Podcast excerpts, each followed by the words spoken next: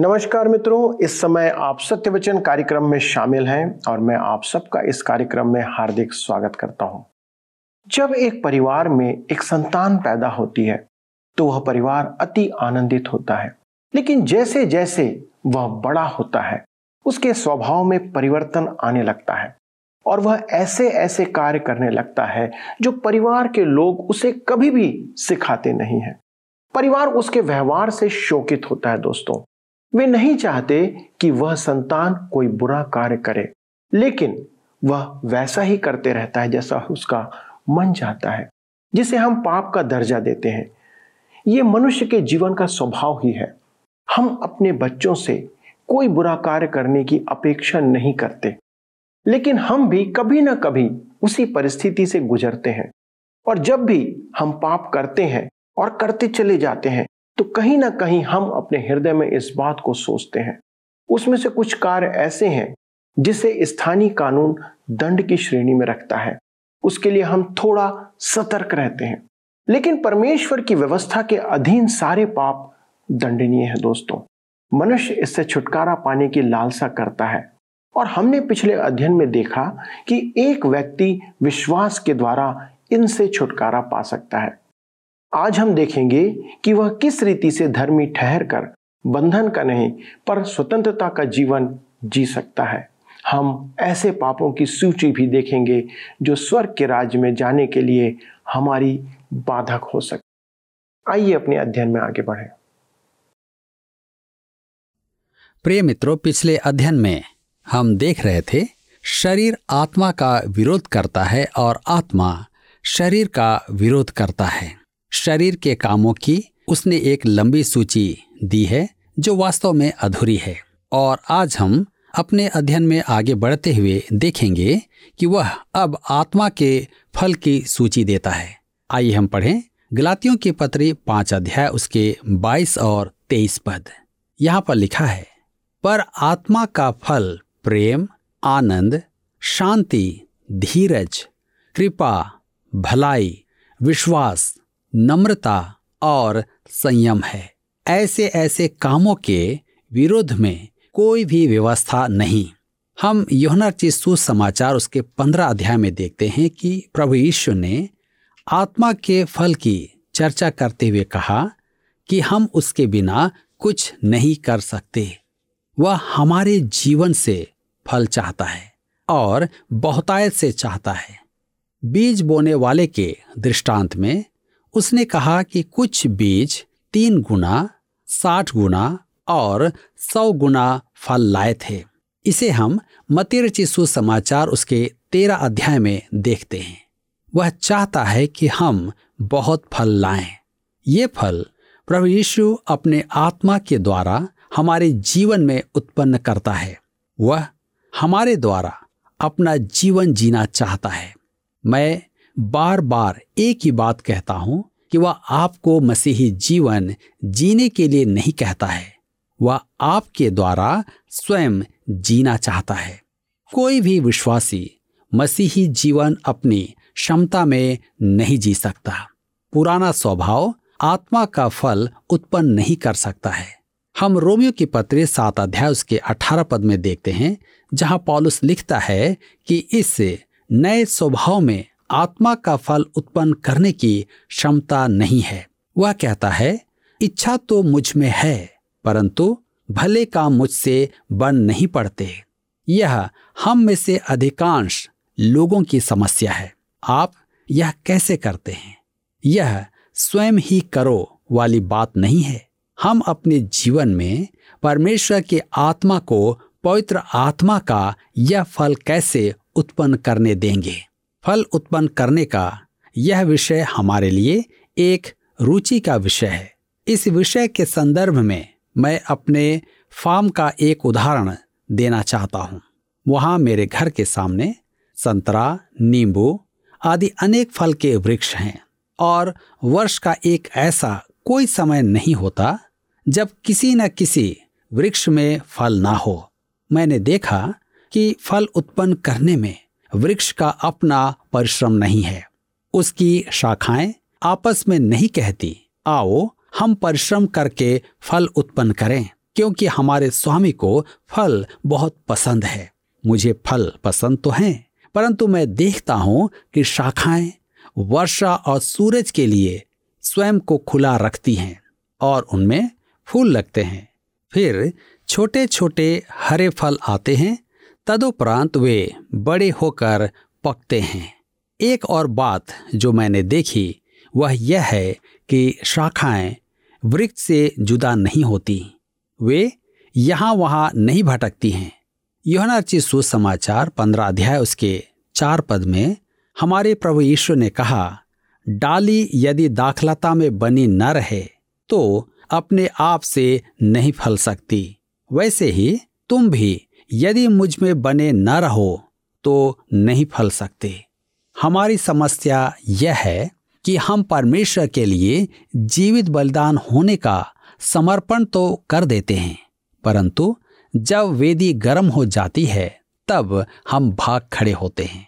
यदि हमें फल उत्पन्न करना है तो हमें मसीह यीशु में बने रहना है। मेरे मित्रों, पॉलुस फल उत्पन्न करने का सिद्धांत समझा रहा है। फल समर्पण द्वारा उत्पन्न होते हैं। हमारे चारों ओर के मृदुल प्रभाव के निमित्त समर्पण द्वारा। मैं संसार के बारे में नहीं कह रहा हूँ। पॉलुस भी नहीं कहता है। हमें अपने अंतरवासी पवित्र आत्मा फल उत्पन्न करना चाहता है, जिसे पवित्र आत्मा का फल कहते हैं।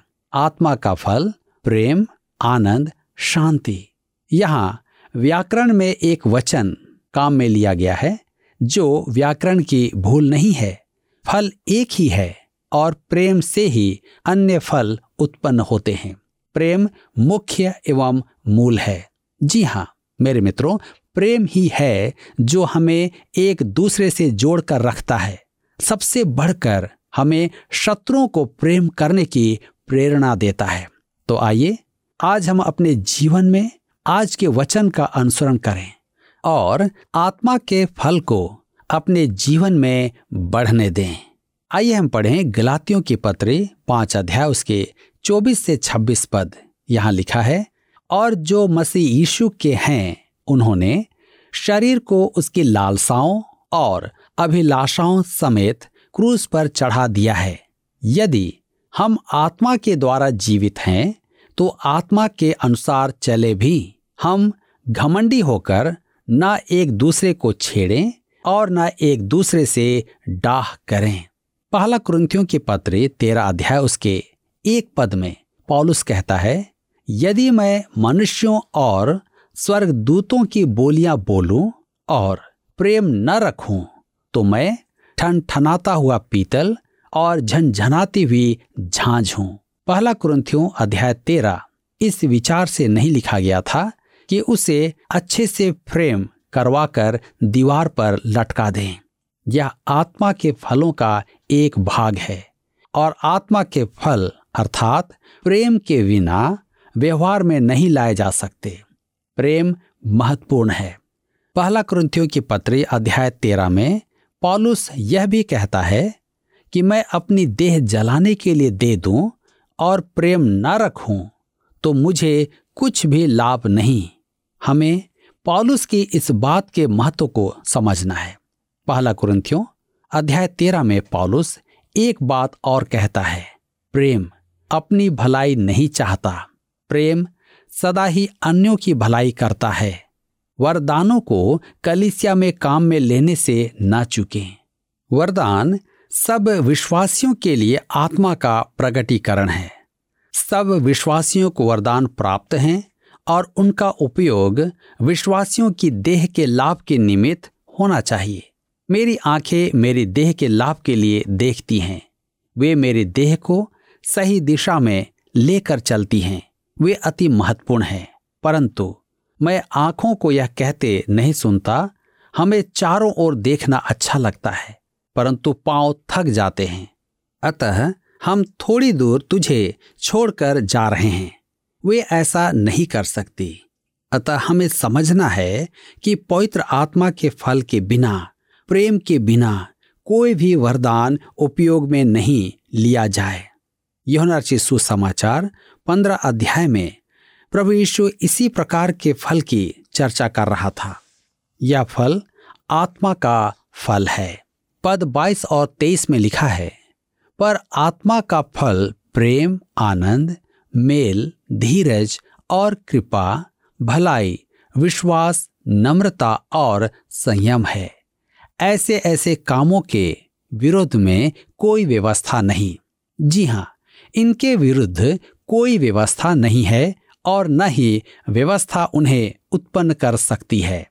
आप अपने क्षमता एवं प्रयास द्वारा इसमें से एक भी उत्पन्न नहीं कर सकते। क्या आपने कभी दीन बनने का प्रयास किया है।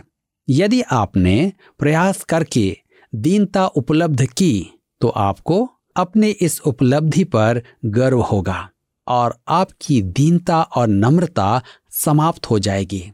एक क्षण आत्मा के फल को देखें। यह विश्वासियों का गुण होना चाहिए। मैं स्वर्गीय डॉक्टर जिम मख गिनली का प्रचार सुनता था। वह कहते थे, मैं आपका न्याय नहीं करूँगा। परंतु मैं फलों का निरीक्षक हूँ और मुझे आपके फलों को देखने का अधिकार है। अब प्रश्न यह है, क्या आप अपने जीवन में कोई फल उत्पन्न कर रहे हैं? यदि आप विश्वासी हैं तो आपके मन में वरन जीवन में प्रेम होना आवश्यक है। परंतु मेरे मित्रों, यदि आपके जीवन में व्यविचार का पाप है तो आपको सच्चे प्रेम की अनुभूति कभी नहीं होगी। आज के युवा योनाचार के बारे में तो बहुत कुछ जानते हैं, परंतु प्रेम के बारे में कुछ नहीं जानते। प्रेम आत्मा का फल है और परमेश्वर एक पति को पत्नी के लिए यह फल देता है और पत्नी को उसके पति के लिए। मेरे विचार में दो विश्वासियों के समान प्रेम करने वाला अन्य कोई नहीं है। वे एक दूसरे से कैसा प्रेम रखते हैं। डॉक्टर वर्नर मैगी कहते हैं, मैं कभी नहीं भूलता। वह रात जब मैंने अपनी पत्नी के सामने विवाह का प्रस्ताव स्वीकार नहीं किया, परंतु जब उसने स्वीकार किया, तब हमने प्रार्थना की और प्रभु को अपने जीवन समर्पित किए। मैंने उससे कहा, मैं ऐसा प्रचारक हूँ जो सीधी साफ़ बात करता हूँ। मैं एक न एक दिन समस्या में अवश्य पड़ जाऊँगा और हम सड़क पर होंगे। मैं कभी नहीं भूलूँगा कि उसने क्या कहा। यदि आपको सड़क पर होना पड़े तो मैं आपके लिए खुशी मनाऊँगी। यह ऊँचे स्तर का प्रेम है। डॉक्टर वर्नर मैगी आगे कहते हैं, जब हमारी पहलौठी पुत्री का निधन हो गया था, तब मैंने डॉक्टर से कहा कि वह मेरी पत्नी को न बताए। मैं उसे बताऊँगा। उसे यह दुखद समाचार सुनाकर हम दोनों रोए और प्रार्थना की, ऐसा प्रेम आत्मा का फल है। आनंद भी एक फल है, जो प्रभु यीशु आपके जीवन में देखना चाहता है। वह इसलिए आया था कि हम आनंद पाएँ। हमें परम आनंद प्राप्त हो।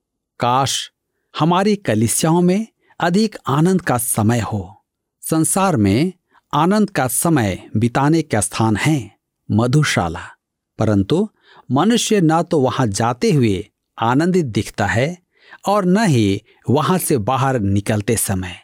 वे शराबी हैं यह तो आनंद नहीं है। योहना कहता है, पहला योहना के पत्र एक अध्याय उसके चार पद में, ये बातें हम इसलिए लिखते हैं कि हमारा आनंद पूरा हो जाए। वचन आपके सच्चे आनंद के लिए है। मेरे मित्रों, क्या आप वास्तव में इसके अनुरूप जी रहे हैं? मैं आशा करता हूँ कि विश्वासी होने के नाते आप ऐसा ही जीवन जी रहे हैं। तीसरा फल है शांति। परमेश्वर की शांति। धर्म आपको शांति नहीं दे सकता। केवल मसीह यीशु आपको आंतरिक गहरी शांति प्रदान करता है। रोमियो की पत्र पाँच अध्याय, उसके एक पद में लिखा है, हम विश्वास से धर्मी ठहरे तो अपने प्रभु यीशु मसीह के द्वारा परमेश्वर के साथ मेल रखें, फल और भी हैं, धीरज। क्या आप धीरजवंत हैं? अर्थात सहनशील, क्रोध करने में विलंब करने वाले। इस क्षेत्र में मुझे सहायता की आवश्यकता है। केवल पवित्र आत्मा ही यह काम कर सकता है। मेरा तो यही अनुभव है कि मैं नहीं कर सकता। कृपा अर्थात भलाई। कृपालु परंतु दृढ़। विश्वास। यहाँ विश्वास का अर्थ है विश्वास के योग्य होना। यदि आप परमेश्वर की संतान हैं तो आप विश्वास के योग्य अवश्य होंगे। यदि आप विवाहित हैं तो अपने जीवन साथी के साथ विश्वास योग्य ठहरेंगे। यदि आप नौकरी करते हैं तो अपने काम और अपने नियोजक के प्रति विश्वास योग्य बने रहेंगे। यदि आप कलिसिया में निष्ठावान होंगे, आप जहाँ भी हैं और जो भी करते हैं, आप निष्ठावान होंगे। अगला फल है नम्रता। इसका अर्थ यह नहीं कि आप दब्बू हों, केवल दो ही मनुष्य थे जो वास्तव में नम्र थे, मूसा और प्रभु यीशु। निर्गमन की पुस्तक बत्तीस अध्याय के वृतांत के अनुसार तो मूसा नम्र प्रकट नहीं होता है। जब उसने इसराइल को बछड़े की पूजा करते देखा और उन पर दंड की आज्ञा दी, वह निश्चय ही विनम्र था। क्या यीशु नम्र था, जब उसने मंदिर से व्यापारियों को खदेड़ा था। नम्रता का अर्थ दब्बू या दुर्बल होना नहीं है। नम्रता का अर्थ है परमेश्वर की इच्छा पूरी करना और अपनी इच्छा को परमेश्वर की इच्छा के अधीन कर देना। अंत में आता है संयम, अर्थात स्वयं पर नियंत्रण रखना, जो आज विश्वासियों में अत्यधिक आवश्यक है। शरीर क्रूस पर कब चढ़ाया गया था? जब वे यह माने कि मसीह के साथ मर गए, तब वे उसी के आधार पर समर्पण करेंगे। रोमियो के पत्र छह अध्याय उसके तेरह पद में पॉलुस कहता है, न अपने अंगों को अधर्म के हथियार होने के लिए पाप को सौंपो, पर अपने आप को मरे हुओं में से जी उठा हुआ जानकर परमेश्वर को सौंपो और अपने अंगों को धर्म के हथियार होने के लिए परमेश्वर को सौंपो। कुलसियों के पत्र तीन अध्याय उसके तीन पद में पॉलुस कहता है, तुम तो मर गए और तुम्हारा जीवन मसीह के साथ परमेश्वर में छिपा हुआ है। और गलातियों के पत्र दो अध्याय के बीस पद में वह कहता है मैं मसीह के साथ क्रूस पर चढ़ाया गया हूँ, और अब मैं जीवित ना रहा, पर मसीह मुझमें जीवित है, और मैं शरीर में अब जो जीवित हूँ तो केवल उस विश्वास से जीवित हूँ, जो परमेश्वर के पुत्र पर है, जिसने मुझसे प्रेम किया और मेरे लिए अपने आप को दे दिया। इन सब संदर्भों में विचार यह है कि जब मसीह यीशु को क्रूस पर चढ़ाया गया, तब विश्वासी को भी क्रूस पर चढ़ाया गया था। विश्वासी अब जीवित मसीह के साथ है और विजय संघर्ष द्वारा नहीं, मसीह यीशु को समर्पण करके विजय प्राप्त होती है। धर्मशास्त्र का शब्द है अधीन होना, जो स्वेच्छा का कार्य है। इसकी कुंजी है गलातियों की पत्री, पाँच अध्याय, उसका पच्चीस पद। सेमिनरी के एक प्राध्यापक ने, वर्षों पूर्व इस शब्द, चलें, पर मेरा ध्यान आकर्षित करवाया, और उसका अर्थ मेरे लिए बड़े महत्व का हो गया। आपको स्मरण होगा कि पद सोलह में चलने का अर्थ कुछ और था, और यहाँ कुछ और है। यहाँ चलें का अर्थ है कदम उठाना सीखें। पद सोलह में चलने का सिद्धांत था और यहाँ चलना सीखना है। जैसे चलना सीखते हैं तो गिरते हैं, फिर उठते हैं। तब एक कदम रखते हैं, फिर गिर जाते हैं, फिर उठते हैं। यह सीखने की प्रक्रिया है। मेरे मित्रों, मैं इस सिद्धांत के निमित्त एक विनोदी उदाहरण देता हूँ। चलना क्या है? चलने का अर्थ है एक पाँव दूसरे पाँव के आगे रखना। इसका अर्थ है चलना। आपने चलना कैसे सीखा था? क्या आपको चलने की कक्षा में जाना पड़ा था? क्या आपको चलने के लिए किसी पाठ्यक्रम को सीखना पड़ा था? मेरे मित्रों, चलना सीखने के लिए इसकी आवश्यकता नहीं है। आप प्रयत्न एवं त्रुटि विधि द्वारा चलना सीखते हैं। एक बार मेरा बेटा चलने के प्रयास में गिर गया और उसके माथे में चोट लगी। वह कई बार गिरा, परंतु शीघ्र ही वह चलने, दौड़ने और पहाड़ी बकरी के समान चढ़ने लगा। उसने प्रयास एवं त्रुटि द्वारा अंततः यह सब सीख लिया। इसी प्रकार हमें आत्मा में चलना सीखना होता है। प्रयास एवं त्रुटि द्वारा मैंने आत्मिक सभाओं में जाने वाले, बाइबल अध्ययनों में जाने वाले, मनुष्यों के पास पथ प्रदर्शन और निर्देशों से भरी हुई पुस्तकें देखी हैं, परंतु वे फिर भी मसीही जीवन जीने में समर्थ नहीं हैं। तो समस्या क्या है?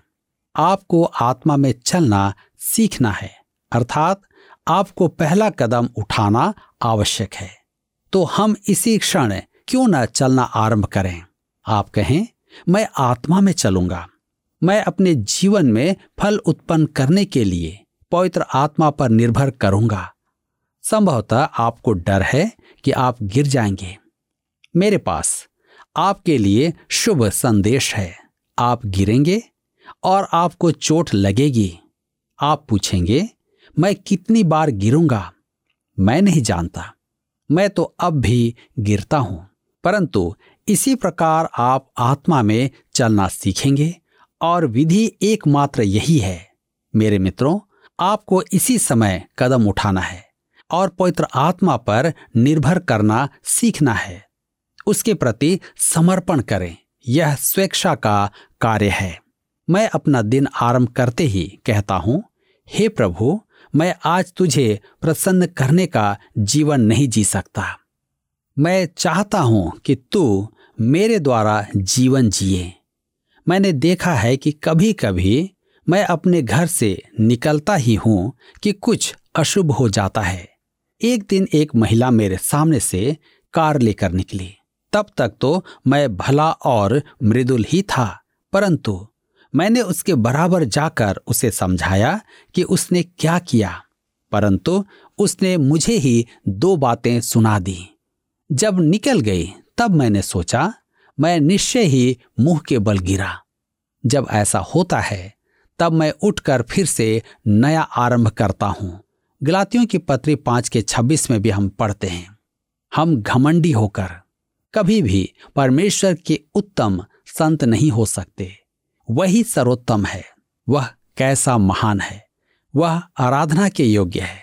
आइए, हम चलना आरंभ करें और बच्चों के समान उस पर निर्भर करें। वह हमसे यही चाहता है। हमें अपने ऊँचे स्थानों से नीचे उतरकर आत्मा में चलना सीखना है। मसीही जीवन ऊंचाइयों में उड़ने का अति सामर्थ्य अनुभव नहीं है। इसके विपरीत यह एक दैनिक चाल है। यह एक पाँव दूसरे पाँव के आगे रखना है। पवित्र आत्मा पर निर्भर करना है। मेरे प्रियो क्या आज आप पवित्र आत्मा में होकर आगे बढ़ना चाहते हैं? क्या आप आत्मा में चलना सीखना चाहते हैं? यदि हाँ तो आज ही आप अपने आप को प्रभु के हाथों में सौंपें, प्रार्थना में आगे बढ़ें और निश्चय जाने कि वह आपकी सहायता करेंगे। पिछले प्रश्न का उत्तर है ए, अनुग्रह। विश्वास के द्वारा उद्धार पाकर व्यवस्था का पालन करने पर एक विश्वासी अनुग्रह से वंचित हो जाता है। आज का प्रश्न है, मसीह के प्रति कौन सा फल अन्य सभी फलों को उत्पन्न करता है? ए, आनंद, बी, मेल, सी, प्रेम, डी, एकता। मित्रों, इस प्रश्न का उत्तर हमें कल सुबह छह बजे से पहले विकल्प ए, बी, सी या डी के साथ, अपना नाम, पता, स्थान के साथ nine six five one four three three three nine seven पर एसएमएस या व्हाट्सएप करें। सभी विजेताओं को विशेष पुरस्कार प्रदान किए जाएँगे। धन्यवाद। क्या आपको यह कार्यक्रम पसंद आया? अभी हमें एक मिस कॉल करें और आप अगले विजेता हो सकते हैं।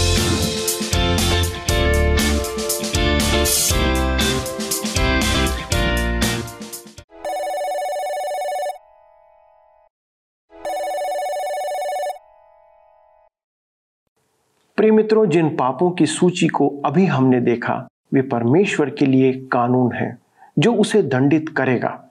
लेकिन कई बार हम इनमें कुछ पापों को मनुष्य के सामने छिपाने में सफल हो सकते हैं, लेकिन वे परमेश्वर से कभी भी छिप नहीं सकते। हमने चार प्रकार के पाप देखे, जिसे हम निरंतर करते रहते हैं। दोस्तों, परमेश्वर का वचन हमारे लिए स्पष्ट है कि इन सब के लिए यीशु ने बलिदान दिया है। इसलिए यदि हम यीशु को सचमुच अपने जीवन में ग्रहण कर चुके हैं तो हम इन्हें पनपने नहीं देंगे, परंतु आत्मा के अनुसार अपना जीवन व्यतीत करेंगे। क्योंकि विश्वास द्वारा धर्मी ठहराए जाने के कारण हम पाप के लिए मर गए हैं, परंतु धार्मिकता के लिए जीवित हैं। और क्योंकि परमेश्वर का आत्मा हम में वास करता है, हम एक नए जीवन को जीने का प्रयास करेंगे। क्या आप ये जीवन जी रहे हैं? यदि नहीं तो परमेश्वर का वचन आज आपको इस अध्ययन के माध्यम से प्रेरित करता है, आमंत्रित करता है कि आप उस कार्य को ना करें, क्योंकि ये कार्य व्यवस्था या दंड के अधीन है। ऐसा भी कार्य है जो व्यवस्था के अधीन नहीं है।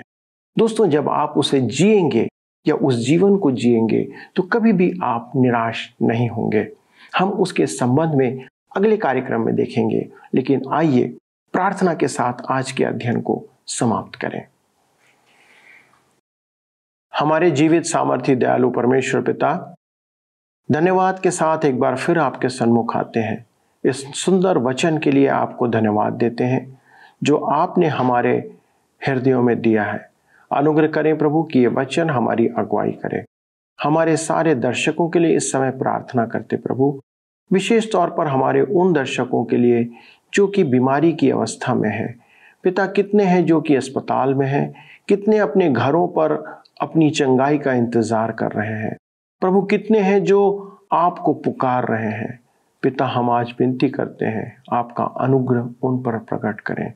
प्रभु जितने आपको पुकार रहे हैं, उनकी निवेदन को आप सुनकर प्रभु उन पर अनुग्रह करें। और उन्हें चंगाई प्रदान करें। पिता परमेश्वर, इन समूह की चंगाई के लिए हम प्रार्थना करते हैं। विशेष तौर पे हमारे उन दर्शकों के लिए प्रार्थना करते प्रभु, जो ला इलाज बीमारियों से ग्रसित हैं, जो आपको पुकार रहे हैं, प्रभु। अनुग्रह करें, प्रभु, उनकी प्रार्थनाओं को सुनकर अपनी महिमा उनके जीवन में प्रकट करें। आदर और महिमा के साथ, धन्यवाद के साथ इस बिनती को ईशु के नाम से मांगते हैं। आमीन। दोस्तों, यदि आपके पास कोई प्रश्न है या प्रार्थना निवेदन है तो कृपया उसे हमें लिख भेजें। और यदि आपको आज का कार्यक्रम अच्छा लगा तो प्लीज़ एक मिस कॉल हमें करें। अगले प्रसारण में इस अध्ययन को आगे बढ़ाएँगे और हम परमेश्वर के वचन की भेद की बातों को आपके सन्मुख रखने का प्रयास करेंगे। तब तक परमेश्वर के साथ चलते रहें और उससे निरंतर प्रार्थना करते रहें। प्रभु आपको आशीष दे। धन्यवाद।